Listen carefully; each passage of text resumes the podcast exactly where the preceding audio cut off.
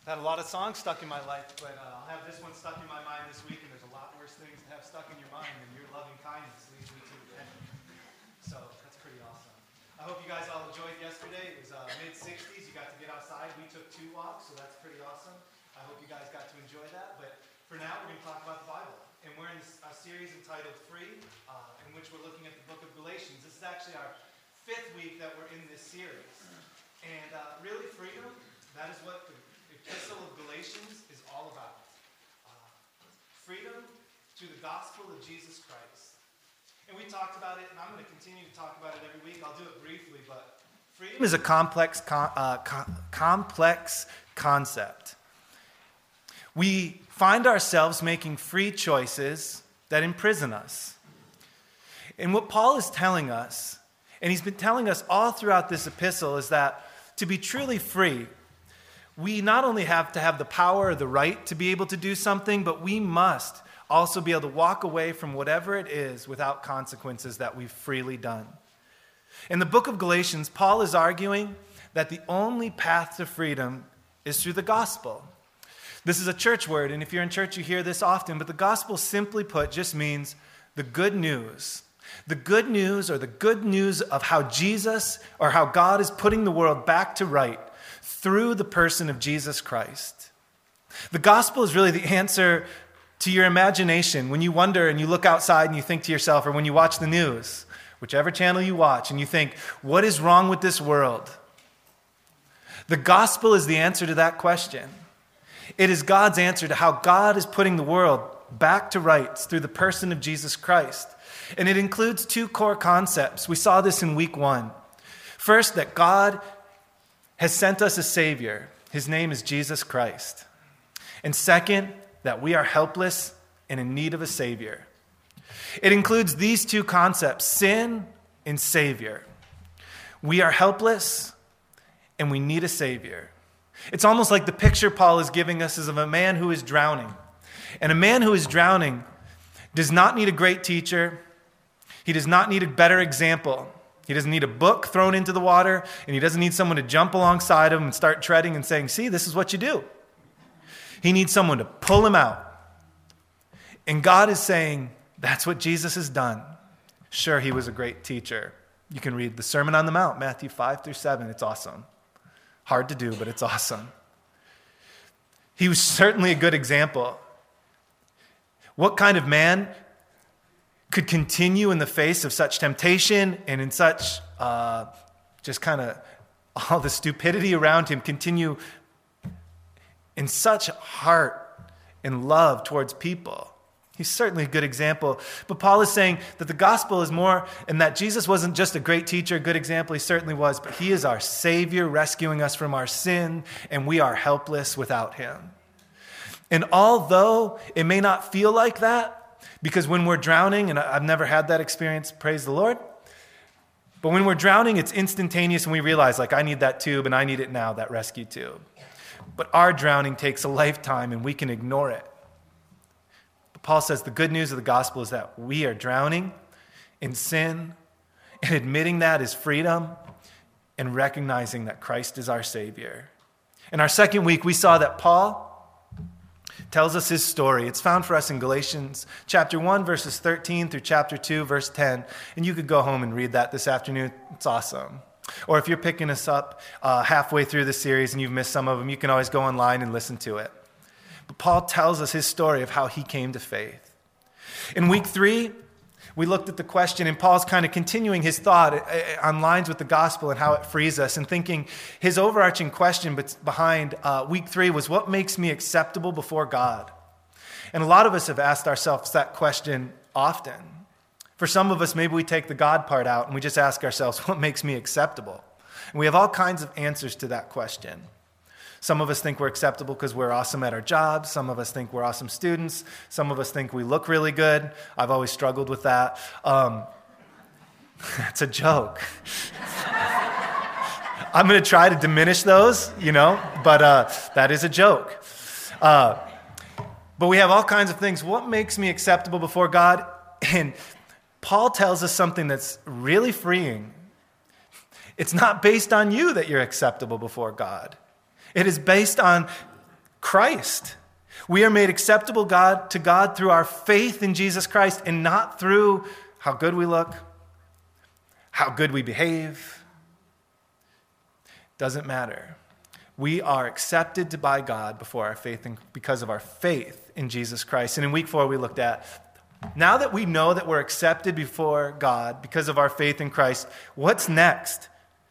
And we saw that we are not only saved by the gospel or accepted by God because of the gospel, but we also grow in our faith through the gospel. We don't, it's not just good news we believe, and then all of a sudden we go back to the law trying to obey the rules so that we can be accepted. We grow through continually placing our faith in Jesus Christ for every single decision that we make. And so today, Paul is going to continue his thought. We're on week five, and we come uh, to, to the logical question that any person would have as they've been going through this. The gospel is good news. I get it. I'm a sinner. I need a savior. I'm helpless. I get it. Paul had his story. I get that I'm accepted because of faith, and I, grow, I get that I grow because of faith. But if you've been reading along with us in the Bible Project, you know that the law makes up a lot of the Old Testament. It's kind of hard to get through, it's kind of depressing at times. Uh, a lot of you have asked me questions about it. Some of them I have answers for. To be honest, I don't know everything of why God said what to do in the law. I'm not saying, just so you know, that I haven't heard theories on a lot of it. I've just never heard a theory that emotionally satisfies me completely. And maybe you feel similar as you read through it. In the Pentateuch, Genesis, Exodus, Leviticus, Numbers, and uh, soon to be Deuteronomy. But what we will see is that the law does serve a role. God didn't give it to Moses some 3,000 years ago just for, you know, kicks and giggles. It served a role. It didn't serve the role of making us acceptable before God or allowing us to grow in our faith before God. It didn't ever serve that role. But it did serve a role. And so the question this morning that we have is what role did it serve? Why then did God give us the law? If you've been in church your whole life, I hope this sermon will be just incredibly awesome for you. It's been awesome for me. And if you're new to church, you probably didn't come to church this morning thinking to yourself, I really wish I knew what the Old Testament law is functioning like. However, I promise you'll find it just as fulfilling and freeing. Because once we understand what God was doing through the law, and to this point, Paul is solely focused on what he's not doing. But once we understand that what he is doing, I'm telling you, it changes things. And that's what I'm excited to talk to you about this morning. And so, with me, would you turn to Galatians chapter 3? And we're going to be looking at verses 15 through 25. You can follow along with me on uh, the Bibles in front of you, they're the blue books and it's on page 944. And I, I, say this often, not every week, but if you don't have a Bible and you'd like one, we are a church and we are generous, and you can always take one of our Bibles. It is not stealing, I just gave it to you. And the good news is, I have the authority to do so. So you may have a Bible, it is absolutely free, and the best thing that we can possibly give you is God's Word. Did you know God created us? He wrote down what He wants us to have, and it's all in this book and I just gave you one for free and you can take it home. So if you start reading this, it changes things. And so let's see what it changes this morning. Galatians chapter 3, verses 15 through 25. Brothers and sisters, let me take an example from everyday life. Just as no one can set aside or add to a human covenant that has been duly established, so it is in this case. The promises were spoken to Abraham and to his seed. Scripture does not say, and to seeds, meaning many people, but and to your seed, meaning one person who is Christ. What I mean is this the law introduced 430 years later does not set aside the covenant previously established by God and thus do away with the promise. For if the inheritance depends on the law, then it no longer depends on the promise. But God, in His grace, gave it to Abraham through promise, a promise. Why then was the law given at all? It was added because of transgressions, until the seed to whom the promise referred had come. The law was given through angels and it was entrusted to a mediator. A mediator, however, implies more than one party, but God is one. It is, is the law, therefore, opposed to the promises of God? Absolutely not. For if a law had been given that could impart life, then righteousness certainly would have come by that law. But Scripture has locked up everything under the control of sin, so that what was promised, being given through faith in Jesus Christ, might be given to those who believe. Before the coming of this faith, we were held in custody under the law, locked up until the faith that was to come could be revealed. So the law was our guardian until Christ had come that we might be justified by faith. Now that this faith has come, we are no longer under a guardian. All right, so what is this talking about? I think really the image that I'd like to begin with uh, that kind of sets the framework for this entire passage is the image of settling a will after a deceased loved one. I've never really had this happen. I've had my grandpa die, and uh, the grown ups, you know, at that time went into the room and hashed all those things out. But I've talked to enough people to know that after the death of a loved one, of a family member, can be a terribly grieving time, of course, and we all kind of understand that. Of course, to lose someone that we love is terribly emotionally sad. But not only can it be a sad time, it can also be a time filled with conflict and tension, can it? As people try to resolve some of the necessary questions that need to be answered during this time. Uh, what is the funeral going to look like? Now, that's something I have been intimately involved with, and I've noticed that different family members as I work have different ideas about what it should look like. 90% of the time that goes smooth, 10% of the time it doesn't. People have different ideas about what their loved one would have wanted to hear sung in the garden or amazing grace or both, you know? But there's not only questions of what the funeral looks like, there's questions of who gets what. Perhaps you've been involved in some of those. There's questions of who gets the kids and it always seems that there is one single little phrase that gets used. It's almost like a trump card in relationship to what should be done. And it is this little phrase This is what he or she would have wanted. Yes? This is what he or she would have wanted. Now, for all of us responsible people in the room and any lawyer that might be sitting here, of course, we are thinking to ourselves, that is why we implore every single person to make a very detailed will so that they can put in black and white exactly what their wishes are, exactly where the kids go, exactly who gets the grandfather clock and who gets the couch, exactly everything that needs to be established. But no matter how detailed that will is, there always seems to be some things that are disputed.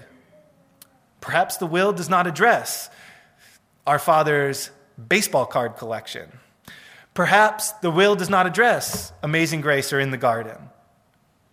And there's always this lingering trump card. This is what he or she would have wanted. No matter how specific the will is, there's always someone that tries to argue against it. And this is exactly what Paul is saying is going on in Galatians chapter 3. In fact, his language, his image that he begins with in verse 15, it's an ancient example of a thing that we go through today. Perhaps he had the same problems or experienced them in families. What do you do to settle a will? That's the imagery in verse 15. In fact, in some way, the issue can be summed up in that similar penetrating question and think about this for a second. I, I, for the past 48 hours, this question has just been uh, kind of going around in my brain. What does God want? You know, we go to the will and we think, what does he or she want? And that gets used as the trump card. But think about in your heart now. What is it that you believe that God really wants? What does he want? Now, Paul is going to tell us, and we're going to, we're going to work through it all in just a moment. Paul is going to tell us that God's original intent could not be more clear. But in fact, the entire book of Galatians is written to an audience who have gone away from God's original intention, what God wants. There is a group of troublemakers, and you can see on your note sheet, uh, they're called Judaizers. Judaizer is simply a term for a person who insisted that to be a Christian, you had to follow the law of Moses. That's a really simple definition, and it's real sufficient. A Judaizer is a, a person who believed that to be a true Christian, you had to follow the law of Moses. And so Paul is writing to an audience, the Galatians, in a region, many churches. Galatia was a region. Galatians, the only book written by Paul to a whole region. And he writes this book to a region of churches who have Judaizers who are telling them they must add the law of Moses to be a Christian and saying to them, that is not God's original intent.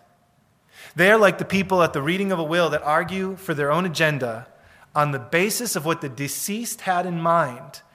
But what Paul is saying is that God made a will, and he made his original intent very clear, and you are disobeying what he set out. And so, here, let's look at real briefly what is the argument of the Judaizers and what is Paul's counter argument. In this case, the troublemakers or the Judaizers' argument is this they are arguing that God's intent is to establish a strong ethnic Israel that excludes uncircumcised Gentiles. That is it, in summary. Paul is saying that the Judaizers, and there can be no question this is their intent, Paul is saying that they are trying to establish that they believe and they are teaching that God's original intent was to develop a strong ethnic Israel that excludes uncircumcised Gentiles. Or we might say it broader Gentiles who do not follow the law of Moses as well. And the basis of their argument is given in what we've been reading in the Bible Project. It's given to us in uh, you know Exodus 20 and following, all the way through Deuteronomy. And you've been reading it, and if you've stayed with it, I really, I good job, and keep at it. It's there for a reason. Just keep reading. But they have a pretty strong argument if I do my math right, they have like four books of the Bible and then a lot of like narrative and uh, prophetic literature that would support a lot of what they are thinking. You can see where they're getting it. Paul is saying, though, that that was never God's original intent. Here's what Paul says his counter argument is, and this is so freeing. Freeing. God's original intent, this is what God wants, it's his will. God's original intent is to bless everyone through faith in Christ. We could even say it in a little different language. And in fact, we could stay a little closer to the language of verse 16 of chapter 3. We could say, God's original intent was to make one perfect family through faith in Christ. One perfect family through faith in Christ. And the basis of Paul's argument does not rest on the Mosaic Law but in fact, it rests on a promise that was given to a single man, and we see it in verse 17 430 years prior to Moses giving the law. 430 years prior. It bases it, his argument is based on a promise given to a man, Abraham. And we looked at that promise last week, the Abrahamic covenant. That God originally told Abraham I would like to restore the world through you and your seed so that all nations of the world would be blessed. Now, this is kind of um, esoteric, so I want to make sure it's as simple as possible. What God really wants, if we are to sit down and start thinking about it, I think if most of us were to stop and we were to think about what does God really want, we would believe He wants my obedience, and if we don't give it, He's going to fry us. That is what we often think. But what God really wants, what He put in His will, so to speak, all the way back in Genesis chapter 12, is to create one family through faith in Christ. One family. Think about your own families. And sometimes they get fractured, sometimes they're great. And we have three boys. They're eight, six, and three. My wife and I talk about it every so often. What would happen one day? You know, right now they play together, they do their video games and, you know, run around. What would happen one day if like those kids didn't get along and how much that would break our hearts? Do you know like that's kind of God's original will too? To create one family through faith in Christ that everyone could be a part of. Think about it with me for a second. The Judaizers' argument is that God's intent is to create a strong ethnic Israel that excludes anyone who doesn't follow the law of Moses, uncircumcised Gentiles. At the very least, it's a fractured people. It is a belief, believing that a certain type of person is more special to God than another type of person. And Paul is saying that's just not true. We are all so different. We have different thoughts on a lot of things. And we're all sitting in gray chairs, and we have that in common. But if we were to break it down after that, we have different ideas on politics, we have different ideas on faith, we have different ideas on cooking. I'm really coming up against that with my wife lately. I want it to taste awesome, she wants it to be healthy. That's a really simple breakdown on that. But you understand what I'm saying. God wants one family. And so he proves it in two ways. He says, first in verse 17, that I know I'm saying what I'm saying is right because the promise that was given to Abraham of one family that blesses that everyone in the world can be a part of and that blessing the blessing of God comes to through that one family that was given 430 years before the giving of Moses.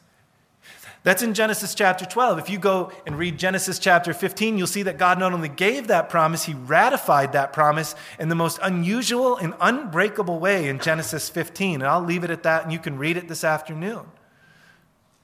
That is his desire. And what Paul says in verse 17 is that just because something else came on the scene 430 years later, that does not undo the promise that was given to Abraham. The second thing Paul says, and this is so awesome, he says that the blessings of the promise cannot come through the law. It cannot come. Did you know that promise and law cannot be together? They cannot both work. You cannot receive inheritance or blessing through law and through promise. They are mutually exclusive. If your uncle comes to you and says, I want to leave you a million dollars, if you take care of me in my old age, he is offering you a blessing that you will receive by law if you take care of him in his old age. If your uncle comes to you verse rather and says, "I want to bless you. I'm going to give you a million dollars." All you have to do is believe it and show up in that room when the will is read and accept your check. Do you understand? It cannot be both through promise and through law. And Paul is saying the blessing that God wants to give this world will come through promise. The promise give, given to Abraham, a promise that God will restore this world and make it all right through faith in Jesus Christ. But it cannot also come through law. Do you know how many cruises I have lost out on because I did not believe a promise? When I receive that teleprompter call, they say, I would like to give you a free cruise. I just hang up on them now. one time I believed, and one time I did not receive, and now I'm jaded. So you can miss out on the blessings of promise, but there's only one way to do it through a lack of faith or belief. And so God is saying to us, I have a vision of what I want this world to look like. It is not a place where you do exactly what I say at every single moment and I zap you if you don't. That is not God's vision. His vision is one family united under faith in Christ, where His loving kindness, I just love it, Chris, leads us to repentance. It's beautiful. And it does not come through law.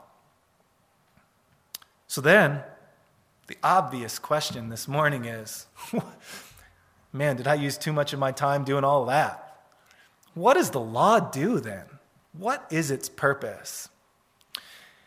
And Paul has such a simple answer, and it's going to take a little explanation, but once you understand it, man, is it awesome. And here's his answer, and I'll show you right where it comes from in the text. The law was necessary as a quarantine between the time of promise and fulfillment. This is kind of unusual. The law was necessary as a quarantine between the time of promise and fulfillment. Why is it necessary? Well, the text helps us with this, doesn't it? Verse 19 It was added because of transgression until the seed that was promised would come. You see, the text is using uh, temporal language, right? Time related language. The law was added.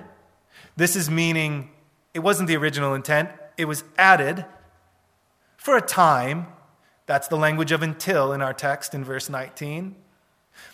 The seed of promise had come. It is a necessary thing, and it's necessary because of sin. You see, if you were to go back to Genesis chapter 12, verses 1 through 3, and read the Abrahamic covenant, you would start to think that God is going to bring his blessings and he's going to bring them to, the fam- to us all through the family of Abraham. But here's the problem the, reasons God, the reason God's blessing could not come was because of sin, because of transgression, the text tells us in verse 19.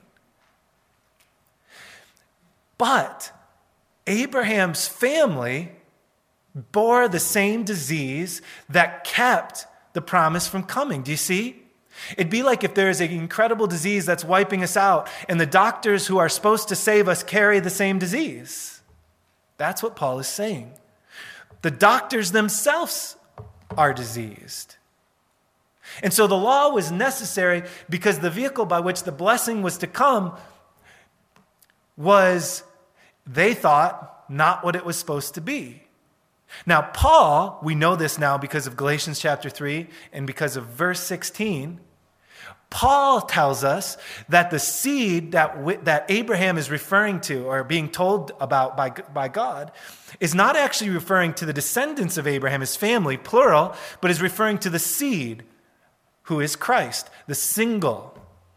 This is for all the people who love grammar. I'm not one of you.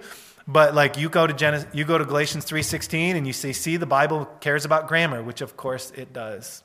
I'm just not good at it. But that is why it was necessary because of the sin of the people who bore the cure. The people bearing the cure actually are infected. And so, why is it a quarantine?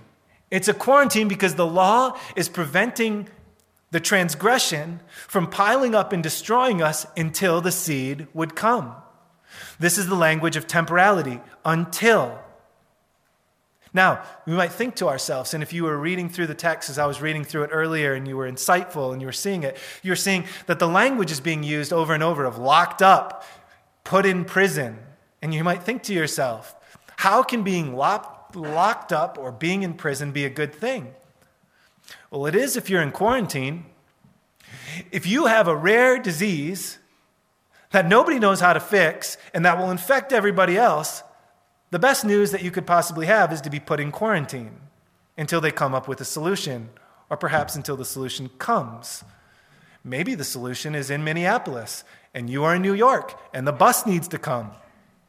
In that time, you know, the medicine bus until the medicine bus comes, it's a good idea to stay in quarantine, yeah? The law was a quarantine, a quarantine in between the time of fulfillment and promise. And if it felt at times to the Old Testament people, and perhaps it feels like it today, to some of us who think we have to obey the law as a prison, it's because it was like a prison. It locked you up to keep you safe until you came to the realization of the cure. That's for us. For them, until the cure came. Until the cure came. And to, Make sure that we understand that it is a good thing. Moses or God tells us through Paul in Galatians chapter 3 uh, that it was mediated to us in verse 20 by angels, or that the law was given to us through Mo, uh, by angels through a mediator, Moses. I don't know. If you wanted to communicate how good or true something was, you just say, like, oh, an angel told me. Yeah? It's good. It's not maybe what we would want, but if we were infected with a deadly disease, quarantine is good. And that is the role of the law, not to make us acceptable before God, not to help us grow in our faith, but to keep us safe until the promised seed had come or until we realize the promised seed between the time of promise and fulfillment. Now, is the law necessary for us today? And here's the interesting thing. Yes, in verse 25. Now that this faith has come, we no longer need a guardian. You see, in verse 24, the text tells us so the law was our guardian. If you were to read a bunch of different translations, you'd come up with different things schoolmaster, tutor. The word can be used uh, and translated in a bunch of different ways. But the idea is someone who kind of babysits you and takes care of you until you grow up. The law was our guardian until Christ came, that we might be justified by faith. But now that that faith has come, we no longer need a guardian. So if we are going to God over and over by the law and trying to find Him to please us, then we just don't need to do that anymore. And we're going to be frustrated. Now, because this text is complex, and I just want to take a few moments as uh, I kind of wrap this talk up, and I want to just tell you the takeaways that have meant something to me over the years and throughout this week as I was preparing. If you've been in church for a long time, the rules and the law can seem very burdensome and very, at times, manipulative. But as I've started to process through the text just like this, this, this teaching that the law was not make us acceptable and it doesn't uh, help us grow, it's a quarantine. It's been so freeing to me personally. I want to tell you three things that it's helped me to understand. First, the Bible is not a story book, or the Bible is a storybook, it is not a rule book. For some of you, that may tweak you a little bit but it's just the nature of the Bible. This is kind of an interpretational observation that I've come throughout life, and I can't tell you how much it's helped me. In fact, if we were to look at the Bible as a rule book, we couldn't keep all the rules. Couldn't. If it was a rule book, then we should be able to follow it as such. If it doesn't function that way, then it's just a theory that it's a rule book. But it's not a rule book, it's a storybook. In fact, it's a storybook of how we are to love God and to love others in our day, in our way. And the law, Exodus, Leviticus, Numbers, and Deuteronomy, is full of things I don't understand. I, I, I said that earlier. Some I do, some I don't. I've heard lots of theories on all of them. I've never been emotionally satisfied on that, other than to know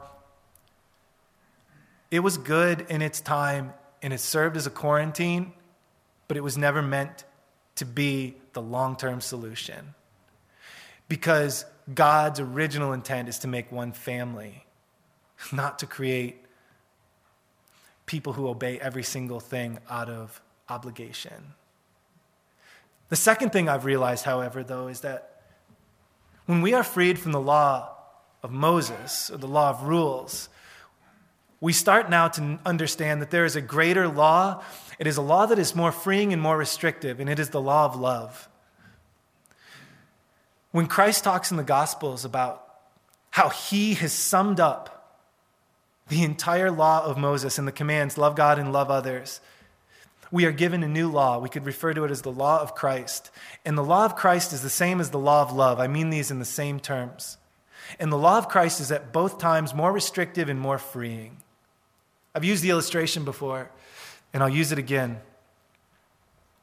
If I were to love my wife by the law, of rules, it would be a lot easier and a lot less loving. I could come up with my own rules of how to love her. I'm to buy her flowers for her birthday and make her the meal that she wants, which sounds like a good start. Yeah. I think I heard an amen, which is kind of nice.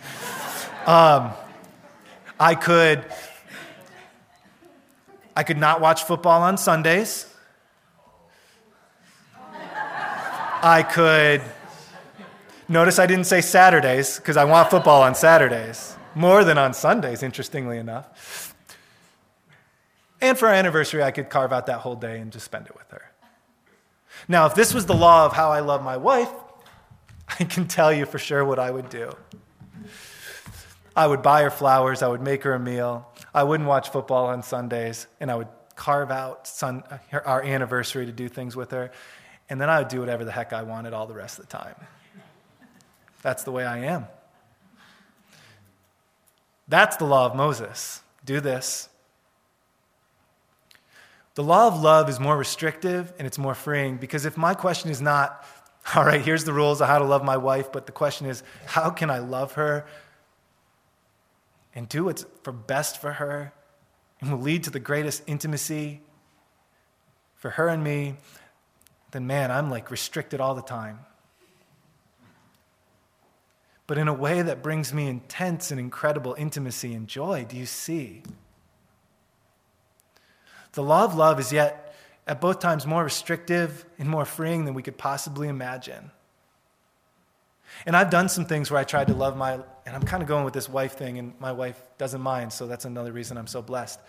But like, I've done loving her by the law at times, and I've done whatever the heck I wanted other times. I'm just telling you, it didn't lead to a better life. That was really early in my marriage. I learned pretty quickly that that's not a good way to go. And I stopped. Mostly.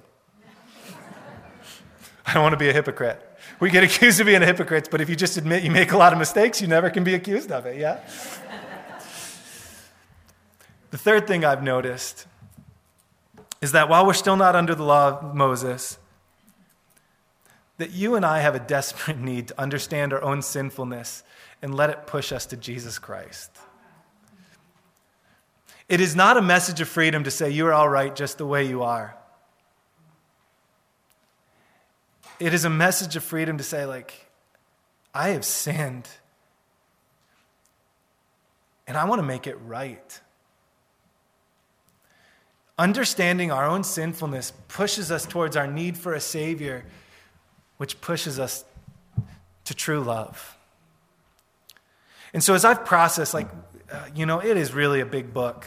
You know, this. I just gave you all one, whoever wants it. It's a big book, it takes a long time to read. It's confusing. And we're given so many messages, some by our parents, some of those are explicit, some are not explicit. We're given messages by our churches and our pastors, same thing. Some are explicit, some are implicit. But as I've processed through over years, throughout this week, what does the law really do? It's a storybook, not a rule book, telling us how we can love God and love others in our day and our way. When we start to see it that way, we understand that it is telling us to live the law of love, which is both restrictive and more freeing, and is not letting off the hook and just telling us, I don't know, Freudian psychology, you are awesome just the way you are, but that you are a sinner in need of a Savior, and you are more possibly damaged than you thought, and more loved in spite of it than you could ever dare imagine. And that is unbelievable and freeing. Let me pray for you. Father, I ask that you would open the eyes of, of our hearts to see the beauty of Jesus Christ. We are so desperate for your love and your mercy. Help it to lead us to repentance. We pray this in the name of our Savior. Amen.